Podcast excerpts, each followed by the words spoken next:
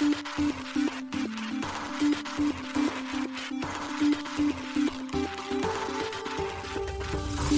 しい経済ニュース。この番組では現当社のメディア新しい経済がブロックチェーン仮想通貨フィンテックに関する日々のニュース解説を平日毎日音声コンテンツでお届けしています。そして新しい経済ではブロックチェーン仮想通貨に関するニュース解説記事やインタビュー記事学習記事などのたくさんのコンテンツを掲載しております。ぜひ新しいひらがな経済漢字で検索してメディアもチェックしてください。そして LINE 公式アカウントではメディアの更新情報を配信しております。LINE 公式アカウントにもぜひご登録ください。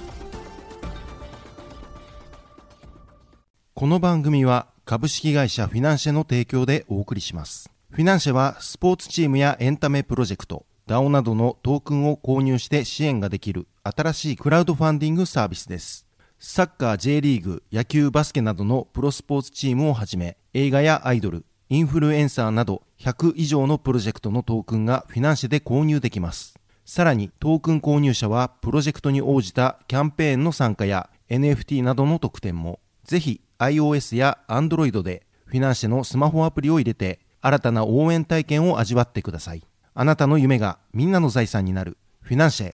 現当社新しい経済編集部の大塚です。高橋です。はい本日は6月の7日水曜日です。今日のニュースいきましょう。アメリカ SEC がコインベースを提訴。バイナンス提訴の翌日に。アメリカコインベースが規制枠組み推進の草案を支持米国は遅れをとっている。アメリカ SEC ゲンスラー委員長、暗号資産は必要ないとの考え明かす。アメリカ SEC、バイナンス US 関連の資産凍結を裁判所へ緊急要請。アメリカロビンフッド、SEC 証券指摘の暗号資産を上場廃止検討か報道。USDC のアメリカサークル、シンガポールで大手決済機関ライセンス取得。SBI 出資のイギリスゾディアカストディ、機関顧客にイーサステーキング提供へソフトバンク出資のブロックデーモンと、野村証券らのコマイヌ、海外大手暗号資産取引所、OKX がカストディアンに採用。シーボークリアデジタル、ビットコインとイーサの証拠金先物取引を提供へ、CFTC 認可で。OK コインジャパン、ジリカのステーキングサービス提供へ。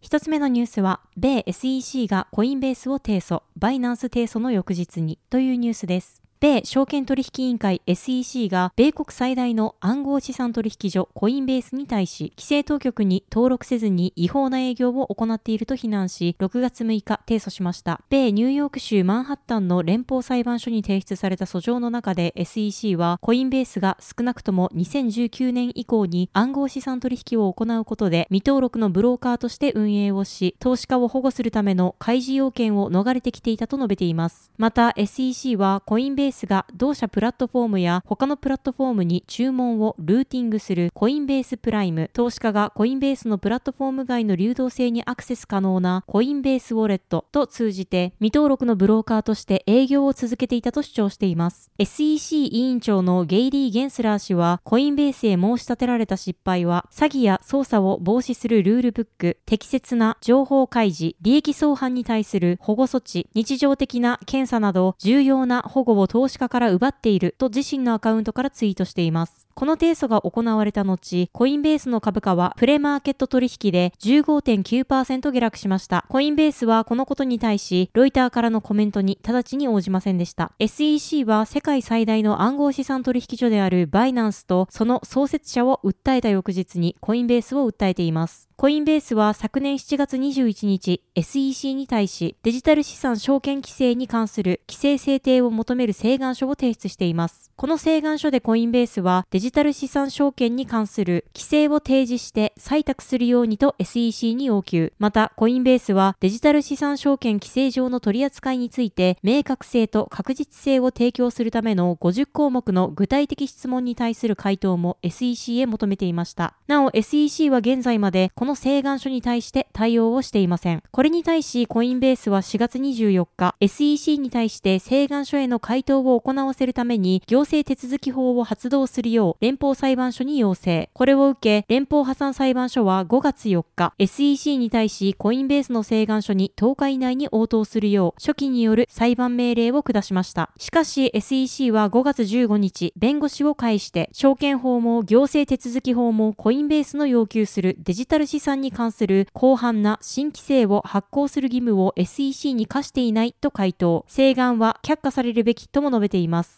なお、バイナンスは6月5日、同取引所が取引量を人為的に膨らませ、顧客の資金を流用したほか、米国の顧客が国外の交換所で取引できるようにし、市場規制について投資家に誤解を与えたなどと SEC から提訴されています。ワシントン DC の連邦裁判所に提出された訴状には、バイナンスと CZ 氏、同氏の米交換所運営会社に対する13の容疑が記載されています。続いてのニュースは、米コインベースが規制枠組み推進の草案を指示、米国は遅れをとっているというニュースです。米大手暗号資産取引所のコインベースが、米国は遅れをとっていると警告しました。同社最高法務責任者のポール・グレワル氏が5月5日の声明にて発言しました。グレアル氏は6月6日の下院農業委員会の公聴会にて、新たに下院金融サービス委員会から提案されたデジタル資産市場構造検討草案と、米国における暗号資産に関する明確なルールブックの必要性を証言することを報告。なお、証言に先立ってグレワル氏は暗号資産領域において米国は遅れをとっていること、暗号資産は現実世界の問題を解決しており、イノベーション保護のための明確な道筋を必要としていること、同草案は未だ明確にならない規制を明確にするための大きな一歩であることを公聴会で伝えるつもりだと明かしていました。グレワル氏は分散型台帳とデジタル資産技術の重要性を訴えながら、米国にはこれらに関する明確な規則、規制がないと指摘。そのため、米国から同領域の技術やイノベーションが他国に流出していると述べています。なお、同氏は消費者保護や規制枠組みの整備に積極的な EU、英国、オーストラリア、シンガポール、中国、香港を引き合いに出し、私たちの経済の未来にとって悪いだけでなく、今後数年間で幅広いユースケースが出現する中で、私たちの国家安全保障にも影響するとし、現在の英国の規制状況を憂いました。グレワル氏はイノベーション保護のためにも、改めて明確な規制枠組みが必要だと主張。今回提案されたデジタル資産市場構造討論草案は、米国における暗号技術革新のための実行可能でバランスの取れた規制の枠組みを構築するための強力な基盤になるものと確信しており、暗号資産をより安全なものにするための明確なルールブックを作成するための大きな一歩となるとコメントしました。また、コインベースとしても、同法案を立憲プロセスに進めていくことを強く推奨すると伝えています。また、同氏のツイッターでも、このような規模の包括的な法案には、綿密な検討が必要になるが、今のところ私たちが見ているものは心強いとコメントしています。デジタル資産市場構造討論草案は6月2日に下院金融サービス委員会のパトリック・マクヘンリー委員長と下院農業委員会のグレン・トンプソン委員長によって発表された法案です。同草案は消費者保護を適切に行いながら規制の隙間を埋め、革新を促進することを意図して発表されたもので、投資契約の一部として提供される暗号資産は、米証券取引委員会 SEC の監督下に置き、商品として認められるものは、米商品先物取引委員会 CFTC の監督下に置くことを提案しています。さらに特定の暗号資産が証券に該当するか、商品と定義されるかは SEC の裁定で決定されるとし、判断基準準は基礎となるブロックチェーンがどれだけ分散化されているかによって決まるとされています。コインベースの CEO 兼共同創業者のブライアン・アームストロング氏は6月7日のツイートにて、明確なルールブックを発行する代わりに強制執行による規制というアプローチをとっている SEC はアメリカに害を及ぼしていると指摘。また、アームストロング氏はフォロワーへ向けて、コインベースは仕事をやり遂げる。そして、業界としても前進し続けよう。と述べ、このツイートを、アメリカは最終的にこの問題を解決してくれるはずだ。と希望の言葉で結んでいます。なお、ブルームバーグによれば、ストックピッカーであるキャシー・ウッド氏の旗艦ファンドアークイノベーション ETF を含むアークインベストメントマネジメントの3つのファンドがコインベース株41万9324株を6月6日に買いましたといいます。SEC から提訴された6日、コインベースの株価は一時47ドルまで急落。執筆時点の2023年6月7日16時時点では51.61ドルまで回復しています。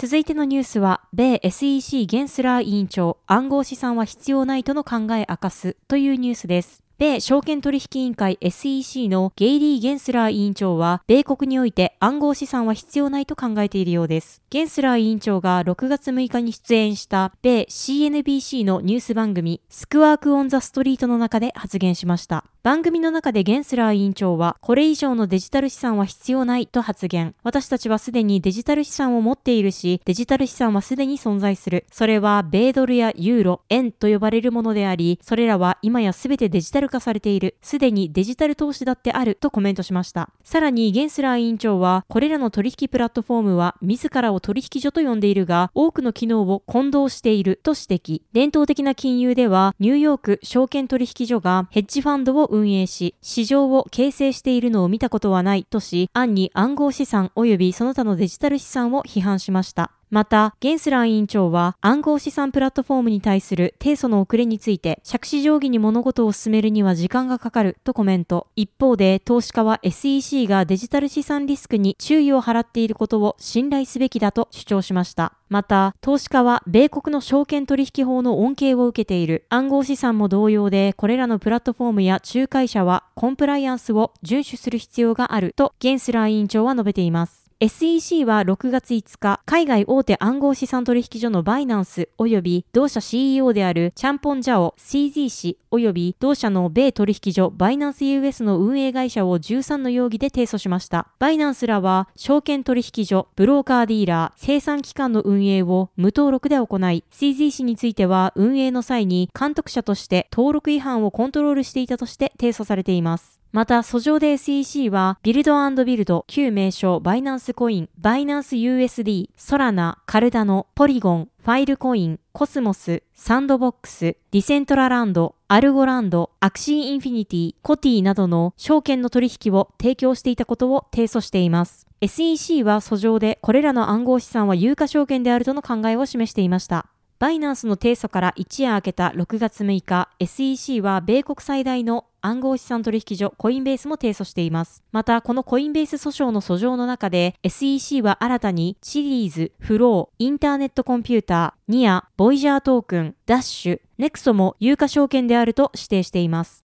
続いてのニュースは、米 SEC バイナンス US 関連の資産凍結を裁判所へ緊急要請というニュースです。米証券取引委員会 SEC がバイナンス US の関連資産凍結を6月6日に裁判所へ緊急要請しました。ワシントン DC 地方裁判所に提出された書類によると SEC はバイナンス US 及びバイナンス US の持ち株会社及び運営会社である BAM マネジメント US ホールディングス及び BAM トレーディングサービスに関連する資産凍結の承認を求めています。よってグローバルに暗号資産取引所を運営するバイナンス .com には適用されません。なお CNBC の報道によれば SEC による命令はアクソス銀行、シルバーゲート銀行、プライムトラスト、その他の機関が保有する数十のバイナンス US 口座に適用されることになるとのことです。提出書類にて SEC は、私たちは被告が長年にわたり違反行為、米国法の無視、規制監督の回避、及び様々な金融移転と顧客資産の保管、管理に関する未解決の疑問を行っていることから、訴状、法律覚書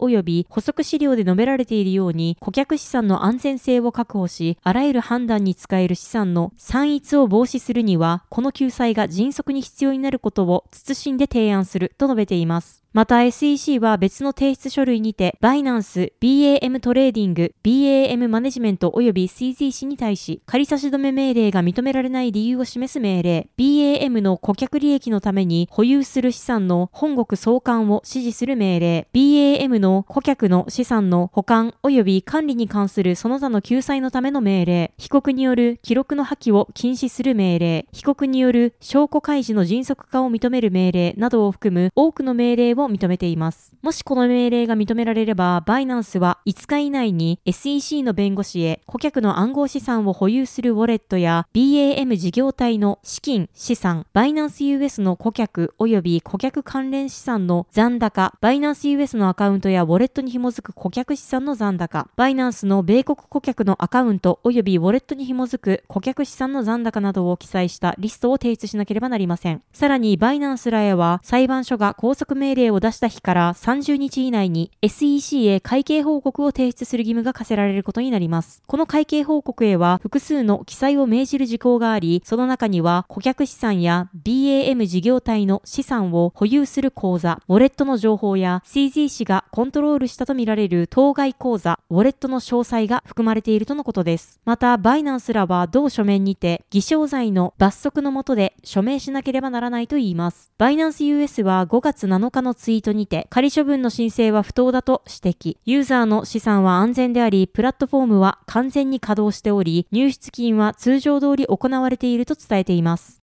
続いてのニュースは、米ロビンフット SEC 証券指摘の暗号資産を上場廃止検討か報道というニュースです。米投資アプリ運営のロビンフットが、米証券取引委員会 SEC によるバイナンスとコインベースへの提訴を受けて、暗号資産の提供に関して見直しを検討しているようです。ロビンフットの法務責任者であるダン・ギャラガー氏による証言として、ブルームバーグが報じました。米 SEC は、海外大手暗号資産取引所であるバイナンスとコインベースに対し、未登録のブローカーであると、5日と6日に2日続けて提訴を行いました。両取引所への訴状では、それぞれが取り扱う複数の暗号資産が未登録の有価証券として指摘されています。報道によると、ギャラガー氏は SEC による暗号資産の証券指摘について、積極的に検討しており、取るべき行動があれば決定する、と6月6日に開かれたデジタル資産に焦点を当てた会合にて述べたとのことです。前述したバイナンスとコインベースに対して、有価証券であると SEC が今回指摘した暗号資産は以下の通りです。ビルドビルド、バイナンス US ドル、ソラナ、カルダノ、ポリゴン、ファイルコイン、コスモス、サンドボックス、ディセントラランド、アルゴランド、アクシーインフィニティ、コティ、チリーズ、フロー、インターネットコンピューター、ニア、ボイジャートークン、ダッシュ、ネクソです。なお、ロビンフットでは現在、ビットコイン、イーサリアム、同時コイン、ライトコイン、ビットコインキャッシュ、イーサリアムクラシック、コンパウンド、ポリゴン、ソラナ、柴犬、チェーンリンク、ユニスワップ、アバランチ、ステラルーメン、カルダノ、アーベ、USD コイン、テゾスが取り扱われています。そのため、今回の SEC の指摘に該当するロビンフット取扱いの暗号資産は、ポリゴン、ソラナ、カルダノの3銘柄になると思われます。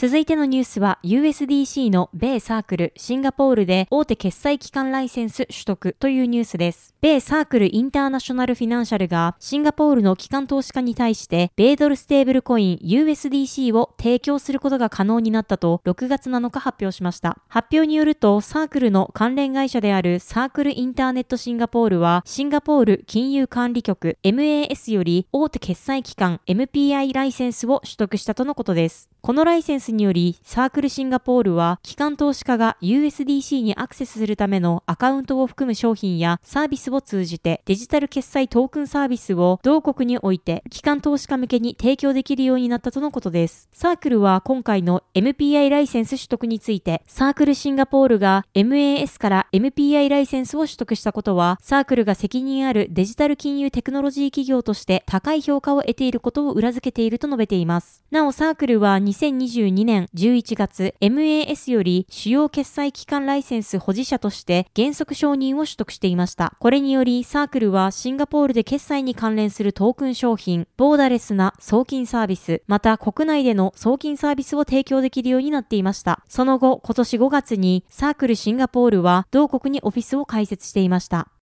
続いてのニュースは、ゾディアカストディとブロックデーモンが機関顧客にイーサステーキング提供というニュースです。ゾディアカストディがブロックデーモンと共同で機関投資家向けのイーサリアムステーキングサービスを提供することを6月6日に発表しました。この発表によるとゾディアカストディは機関投資家向けにステーキングサービスを提供する初の銀行所有のカストディアンになるということです。なお、ゾディアカストディのサイトによると、このサービスの提供開始は近日中ということになっています。ゾディアカストディはイギリススタンダードチャータード銀行のベンチャー投資とインキュベーションユニットである SC ベンチャーズとアメリカ大手資産運用会社ノーザントラストが設立した機関投資家向けに暗号資産のカストディソリューションを提供する企業です。また、ブロックデーモンは機関投資家向けに暗号資産のウォレットやステーキング、ノード管理のインフラなどを提供している企業です。今回の取り組みについて、ブロックデーモンの CEO 兼創業者であるコンスタンチン・リヒター氏は次のようにコメントしています。ゾディアカストディはデジタル資産インフラ開発のパイオニアです。私たちはバリデーターのステーキングとノード管理によって彼らの機関投資家の顧客をサポートすることで彼らと提携できることを嬉しく思っていますとコメントしています。ゾディアカストディは今年4月、SBI ホールディングスから出資を受けています。また SBI の子会社である SBI デジタルアセットホールディングスは、ゾディアと合弁会社を設立することを今年2月に発表。この合弁会社では、日本を拠点に機関投資家向けにデジタルアセットのカストディサービスを提供する予定ということです。なお、予定出資比率は SBI デジタルアセットホールディングスが51%、ゾディアが49%となることが公表されています。また、ブロックデーモンはこれまでにソフトバンクのビジョンファンド